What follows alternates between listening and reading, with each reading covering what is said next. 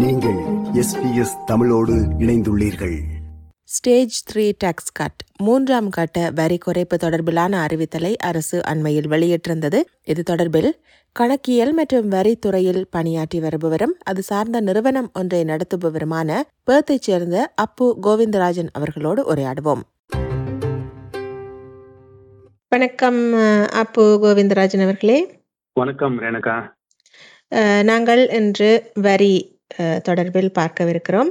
Stage three tax cut என்பதை கொண்டு வர இருப்பதாக கூறியிருக்கிறார்கள். அடுத்த வருடம் முதல் இது நடைமுறைக்கு வர இருக்கிறது. இந்த ஸ்டேஜ் த்ரீ டேக்ஸ் கட் என்பது என்ன என்று சொல்லி எங்களுக்கு முதலில் விளக்க முடியுமா? நிச்சயமாக எனக்கு அதாவது கடந்த இரண்டாயிரத்தி பதினெட்டாம் ஆண்டு சென்ற லிபரல் அரசாங்கம் மூன்று விதமான வரி குறைப்பு அதாவது டேக்ஸ் கட்டுன்னு நம்ம சொல்றோம் ஆங்கிலத்துல. அதை கொண்டு வந்தாங்க. அது ரெண்டாயிரத்தி பதினெட்டுல அனௌன்ஸ் பண்ணாங்க. ஆனா ரெண்டாயிரத்தி பத்தொன்பதுல வந்து நடைமுறைக்கு கொண்டு வந்தாங்க. அந்த நடைமுறைக்கு வந்த அந்த கொண்டு வந்தபோது இப்போதைய அரசாங்கம் அப்போ எதிர்க்கட்சியா இருந்தது லேபர் கவர்மெண்ட் லேபர் கவர்மெண்ட்டும் அதை சப்போர்ட் பண்ணாங்க ஆதரிச்சாங்க. ஸோ அது மூலியமா என்னாச்சுன்னா அந்த கோவிட் பீரியட் அப்போ வந்து தொற்று வந்ததுனால அந்த ரெண்டு டேக்ஸ் கட்டியும் அப்பயே கொண்டு வந்துட்டாங்க. அந்த பத்தொம்போது இருபது இருபத்தொன்னு அதுக்குள்ளேயே அதை கொண்டு வந்து நடைமுறைக்கு கொண்டு வந்தாங்க. அது மூலியம் நிறைய நமக்கு பலன் கிடைச்சது. அதாவது மிடில் இன்கம் அந்த low and middle income offset அந்த மாதிரி நிறைய நமக்கு சலுகைகள் கிடைச்சது. வரியிலையும் சில மாற்றங்கள் கொண்டு வந்தாங்க. இப்போ வந்து ஸ்டேஜ் த்ரீ அதாவது பிரிவு மூணின் படி அந்த வரி குறைப்பு ஏன்னா ரெண்டு முடிச்சிட்டாங்க இல்லையா? மூணாவது நம்ம பண்ணி ஆகணும். அதனால வந்து மூணாவது வந்து அறிவிச்சிருக்காங்க. சென்ற வாரம் வந்து நம்ம நிதி அமைச்சர் அதாவது கருவூல காப்பாளர் வந்து அறிவிச்சிருக்காரு. இது வந்து ஜூலை ஒன்று ரெண்டாயிரத்தி இருபத்தி நாலுலேருந்து நமக்கு நடைமுறைக்கு வருது. இதுல சாராம்சம் என்னன்னா வரியில வந்து நம்ம பார்த்தீங்கன்னா அட்டவணை இருக்கும். முதல்ல வந்து ஜீரோல இருந்து பதினெட்டாயிரத்தி இரநூறு வரைக்கும் உள்ளவங்களுக்கு வரி கிடையாது. அது மாதிரி வந்து பதினெட்டாயிரத்தி இரநூறுல இருந்து நாற்பத்தஞ்சாயிரம் வரைக்கும் வாங்குறவங்களுக்கு பத்தொன்பது சதவீதம் இருந்தது. அதுக்கப்புறம் வந்து நாற்பத்தஞ்சாயிரத்துல இருந்து ரெண்டு லட்சம் வரைக்கும் முப்பது சதவீதம் ரெண்டு லட்சத்துக்கு மேலே வாங்குறவங்களுக்கு வந்து நாற்பத்தஞ்சு சதவீதம் இருந்தது. இது வந்து தனிநபர் வருமானத்தை நான் சொல்றேன். இதை வந்து என்ன பண்ணிட்டாங்க? நாலு ஸ்டேஜை வந்து ரெண்டு ஸ்டேஜாக ஆக்கிட்டாங்க. அதாவது பதினெட்டாயிரத்தி இரநூறு வரைக்கும் உள்ளவங்களுக்கு வந்து எப்போதுமே வரி கிடையாது. அது வந்து நடைமுறைக்கு திருப்பியும் அதே தான் கண்டினியூ ஆகுது அதே மாற்றம் இல்லை. அதுக்கு அடுத்த ஸ்லாப் பதினெட்டாயிரத்தி இரநூறுலேருந்து நாற்பத்தஞ்சாயிரம் இருந்தது இல்லையா? அதுலேயும் எந்த மாற்றமும் இல்லை. பத்தொம்பது சதவீதம் வரி வந்து அவங்களுக்கு இருக்குது அதில் மாற்றம் இல்லை.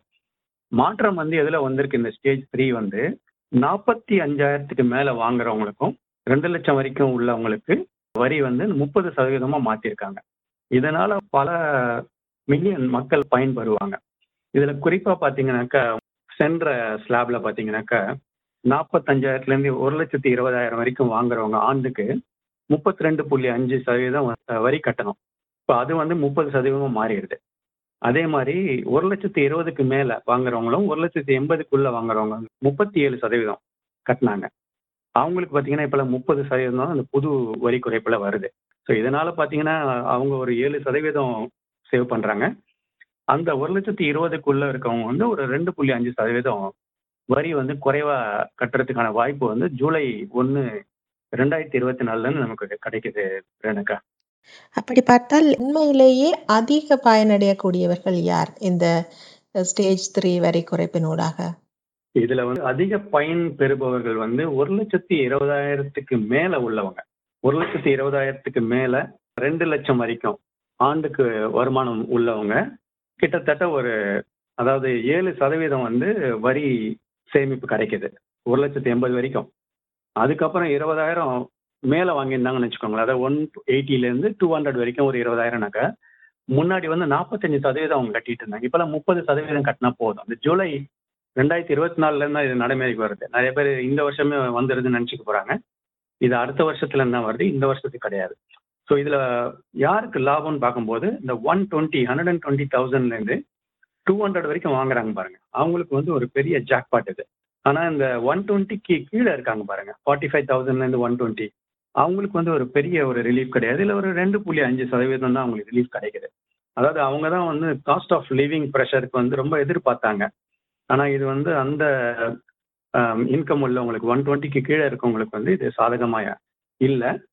ஓரளவுக்கு கொடுத்துருக்காங்க டூ பாயிண்ட் ஃபைவ் பட் இது பெரிய ஒரு இது இல்லை. சரி இப்ப நடைமுறைக்கு வர உள்ள இந்த மூன்றாம் கட்ட வரி குறைப்பின்படி கிட்டத்தட்ட ஒவ்வொருவருக்கும் எவ்வளவு பணம் சேமிக்க முடியும் வரியில்? இதுல பாத்தீங்கன்னா நான் ஒரு குறிப்பா சொல்றேன்.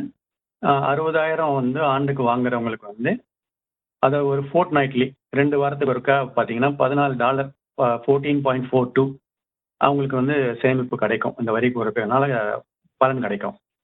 இதே வந்து ஒரு லட்சத்தி ஐம்பதாயிரம் ஒன் பாயிண்ட் ஃபைவ் வாங்குறவங்களுக்கு வந்து நூற்றி ஐம்பத்தி ரெண்டு டாலர் கிடைக்கும். ரெண்டு லட்சம் ஆண்டு வருமானம் உள்ளவங்களுக்கு வந்து ஃபோர்ட் நைட்லி நான் சொல்கிறதெல்லாம் three hundred and forty nine dollar கிடைக்கும். முந்நூற்றி நாற்பத்தொம்போது ஸோ இதுதான் அதோட இது. ஆனால் நாற்பதாயிரம் வருமானம் உள்ளவங்க ஆண்டு வருமானத்துக்கு ஒன்றும் கிடைக்காது. அதுக்கு அவங்களுக்கு வந்து இதில் வந்து எந்த ஒரு பெனிஃபிட்டும் கிடைக்காது. ஐம்பதாயிரம் வாங்குறவங்களுக்கு ஆண்டு வருமானம். ஃபோர்ட் நைட்லி வந்து ஒரு நாலு டாலர் கிடைக்கும். ஃபோர் பாயிண்ட் எயிட் ஒன் இதுதான் அதில் கிடைக்கும் ரேணுகா. இப்ப இந்த மூன்றாம் கட்ட வரி குறைப்பு இதை வந்து அரசு அறிவித்து இதை நடைமுறைக்கு கொண்டு வருகின்ற நோக்கம் என்ன? அதாவது இதோட நோக்கம் வந்து முன்னாடியே வந்து இது பார்லிமெண்ட்ல ப்ராமிஸ் பண்ணிட்டோம். எதிர்க்கட்சியா இருந்த லேபர் கவர்மெண்ட்டும் அன்றைக்கு இதுக்கு சப்போர்ட் பண்ணாங்க. அதே மாதிரி லிபரல் பார்ட்டி அப்போ ஆண்ட கட்சி வந்து அதுக்கு ஆதரவு கொடுத்து இது பாஸ் பண்ணாங்க. ஸோ பாஸ் பண்ணும்போது மக்களுக்கு இதை கொண்டு வந்து தான் ஆகணும். ஆனால் வந்து இன்னைக்கு இருக்கிற ப்ரெஷர் இப்போ வந்து நமக்கு வந்து பார்த்தீங்கன்னா பணவீக்கம். பணவீக்கம் வந்து ஒரு மிகப்பெரிய ஒரு ப்ரெஷரை கொடுக்குது. அதே மாதிரி வட்டி விகிதம் ஏறிக்கிட்டே போயிட்டு இருக்கு அதோட ஒரு தாக்கம். இதெல்லாம் இருக்கும்போது என்னன்னா மக்களோட எதிர்பார்ப்பு வந்து காஸ்ட் ஆஃப் லிவிங் வந்து ரொம்ப ப்ரெஷராக இருக்கு. இப்போ எங்களுக்கு வந்து காஸ்ட் ஆஃப் லிவிங் ரிலீஃப் கொடு. அல்லது ரெண்டல் பார்த்தீங்கன்னா கண்டினியூஸாக ஏறிக்கிட்டே போயிட்டு இருக்கு ரெண்டல் மார்க்கெட் ஸோ ரெண்ட் கட்ட முடியாம நிறைய பேர் வந்து அவதிக்குள்ளாராங்க அவங்களுக்கு ஒரு ரிலீஃப் கேட்குறாங்க ஸோ இதெல்லாம் வந்து என்ன பண்றது? இந்த மாதிரி ஒரு மக்களோட ப்ரெஷர் இருக்கு. அப்படின்ற பட்சத்தில் வந்து அதை வந்து அவங்களால நேரடியாக பண்ண முடியல. ஸோ பண்ண முடியாதனால இந்த மாதிரி வரி குறைப்பை கொடுப்போம். இந்த டைம்ல அனௌன்ஸ் பண்ணுவோம். அப்படின்னு சொல்லிட்டு ஒரு நடுவில் அந்த இந்த மாதம் அறிவிக்கிறாங்க. இன்னொரு ஆறு மாசத்துல நடைமுறைக்கு வந்துட போகுது. ஸோ இதுதான் இதுக்கான காரணம் ரேணுகா. இப்ப இந்த வரி குறைப்பால் பொருளாதாரத்தில் ஏற்பட போகும் தாக்கம் என்ன?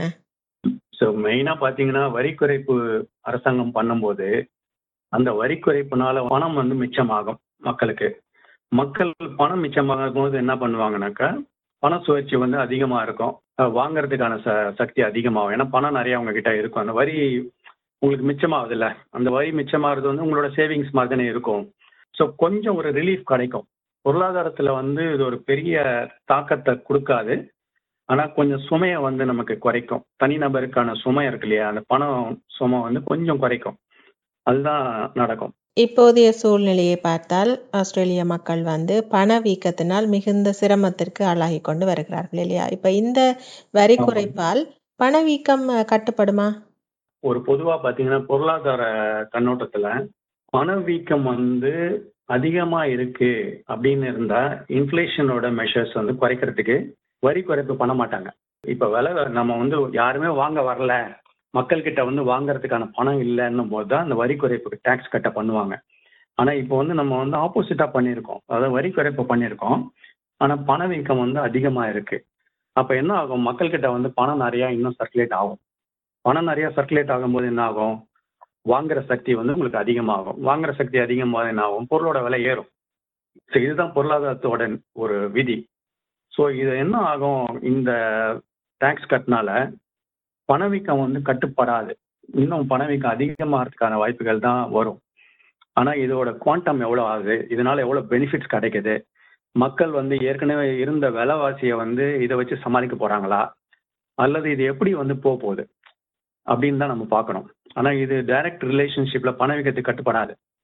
இது பணவீக்கத்தை இன்னும் வந்து அதிகமாக்குறதுக்காக தான் நான் பார்க்குறேன். நேற்றைய தினம் வட்டி வீதத்தை மாறாமல் பேணுவதாக ரிசர்வ் வங்கி அறிவித்திருந்தது. இந்த வட்டி வீதம் மாறாமல் பேணப்படுவதை பார்க்கிற போது இனிமேல் அது உயராது என்று எடுத்துக்கொள்ளலாமா என்று உங்களது கருத்தை சொல்லுங்கள். அதே போன்று உங்களுடைய பார்வையில் தற்போது மக்களுக்கு இந்த பொருளாதார ரீதியாக பார்க்கிற போது. அப்படியான மாற்றங்கள் என்ன தேவை என்று சொல்லுங்கள். சரி சரி. இது ரெண்டு விதமான கேள்வி கேட்டிருக்கீங்க. முதல்ல வந்து இப்போதைக்கு மக்களுக்கு என்ன தேவை அப்படின்றத நம்ம பார்ப்போம். இப்போ பெரும்பாலும் பார்த்தீங்கன்னாக்கா நிறைய அதுக்கு அந்த கார்டியன் எசென்ஷியல் போல் அந்த மாதிரி நிறைய வந்து ஒரு சர்வே அண்ட் போல்ஸ்லாம் பண்ணியிருக்காங்க. அதில் பார்த்தீங்கன்னா பெரும்பாலான மக்கள் வந்து காஸ்ட் ஆஃப் லிவிங் ரிலீஃப் தான் கேட்குறாங்க. அதாவது மக்களுக்கு வந்து இப்போ விலைவாசி ஏறி இருக்கு. வீட்டு வாடகை அதிகமாக இருக்கு. வட்டி விகிதம் அதிகமாக இருக்கு. இந்த மாதிரி சூழ்நிலையில் வந்து சாதாரண மக்களால் வந்து வாழ்க்கை தரத்தை வந்து கடத்த முடியல. ஒரு ஒரு மாதம் அவங்களுக்கு வந்து க- கடந்த பட்ஜெட்டில் அவங்களோட பட்ஜெட்டில் வந்து துண்டு விழுது அதை வந்து அவங்களால மீட் பண்ண முடியல. ஸோ அவங்களுக்கு தேவை வந்து இன்னைக்கு வந்து காஸ்ட் ஆஃப் லிவிங் ரிலீஃப் அதுதான் தேவைப்படுது. ஸோ இது ஒரு முக்கியமாக நான் பார்க்குறேன். இதுதான் பெரும்பாலான எக்கனாமிஸ்ட்டு பேங்கிங் அட்வைசர்ஸு எல்லாருமே வந்து இதுதான் சொல்கிறாங்க இப்போதைக்கு காஸ்ட் ஆஃப் லிவிங் ரிலீஃப் தான் முக்கியம் நமக்கு அப்படின்னு. அடுத்தது கேள்வி வந்து நீங்கள் கேட்டீங்க. வட்டி விகிதம் வந்து ரிசர்வ் வங்கி வந்து நேற்றைக்கு எதுவுமே உயர்த்தலை. இனிமே வந்து உயராத உயராமல் இருக்குமா? இல்லை எப்படின்னு கேட்டீங்க. அதாவது பார்த்தீங்கன்னா இன்னைக்கு வந்து சூழ்நிலை வந்து நம்ம இருபத்தஞ்சாம் தேதி கிறிஸ்மஸை மீட் பண்ணுறோம் இப்போ கிறிஸ்மஸ் ஹாலிடே வரப்போகுது. நியூ இயர் அண்ட் கிறிஸ்மஸ் ஹாலிடேக்கு வந்து மக்கள் பார்த்தீங்கன்னா பெரும்பாலும் வந்து செலவு பண்ணுவாங்க ஆஸ்திரேலியாவில் ஸோ அதுக்கு வந்து இப்போ இப்போ போய் வட்டியை வந்து உயர்த்தினாங்கன்னா அதுக்கு மக்கள் வந்து செலவு பண்ணுறதுக்கான சக்தி இருக்காது. ஸோ இது ஒரு காரணமாக பெரும்பாலும் சொல்கிறாங்க ஆனால் ரிசர்வ் வங்கி வந்து இதுக்கான காரணத்தை சொல்லலை. பணவீக்கம் வந்து குறைஞ்சதுனால பண்ணுறாங்களா இல்லை ஏறினதால பண்ணுறாங்களா அப்படின்னு சொல்லலை. பணவீக்கம் வந்து ஃபோர் பாயிண்ட் நைன் தான் காமிக்குது. டுவெல் மந்த்ஸோட ரிசல்ட்ஸை ஃபோர் பாயிண்ட் நைன் அது மாறல. ஸோ இது வட்டி விகிதத்தை ஏன் ஏற்றலைன்றதுக்கான ரீசன் சொல்லலை. இப்போதைக்கு நாங்கள் ஹோல்ட் பண்ணியிருக்கோம். அதாவது இப்போதைக்கு ஏற்றலை அப்படின்னு தான் சொல்லியிருக்காங்க. இனிமே ஏற்ற மாட்டோம் அப்படின்னு சொல்லலை. அதனால வந்து இன்னும் பிப்ரவரி வரைக்கும் நம்ம வந்து பயப்பட தேவையில்லை. இது வந்து ஏறுமா ஏறாதான்னு சொல்லிட்டு. ஆனால் இப்போ ஏற்றாததுக்கான முக்கிய காரணமா நான் வந்து தனிப்பட்ட முறையில் பார்க்கறது வந்து ஷாப்பிங் அதாவது மக்களுக்கு வந்து செலவு அதிகமாக இருக்கு. ப்ளஸ் இப்போ இருக்க காஸ்ட் ஆஃப் லிவிங் ப்ரெஷர் அப்புறம் பார்த்தீங்கன்னா எரிபொருள் விலை. எல்லாமே ஏறி இருக்கிறதுனால இந்த டைம்ல போய் இதை இன்னொரு பெயினாக கொடுக்க வேண்டாம் அப்படின்னு நினைச்சிட்டு பண்ணியிருக்கலாம் ஆனால் அவங்க சொல்லியிருக்கிறது வந்து ஹோல்டுன்னு தான். இது வந்து பெர்மனன்ட் ஹோல்ட் கிடையாது. அதனால பின்னாடி வந்து எப்படி வரும்ன்றது நமக்கு தெரியல எனக்கு இன்ஃப்ளேஷன் அது பணவீக்கம் எப்படி போகுதுன்னு பார்த்துட்டு அதுக்கேற்ற மாதிரி தான் அது நடவடிக்கை எடுப்பாங்க. சரி. மிக்க நன்றி. தெளிவாக விளக்கினீர்கள். மீண்டும் மற்றொரு தலைப்பில் சந்திப்போம். வணக்கம். நன்றி ரேணுகா. விருப்பம் பகிர்வு கருத்து பதிவு. Like share comment. எஸ்பிஎஸ் தமிழின் ஃபேஸ்புக்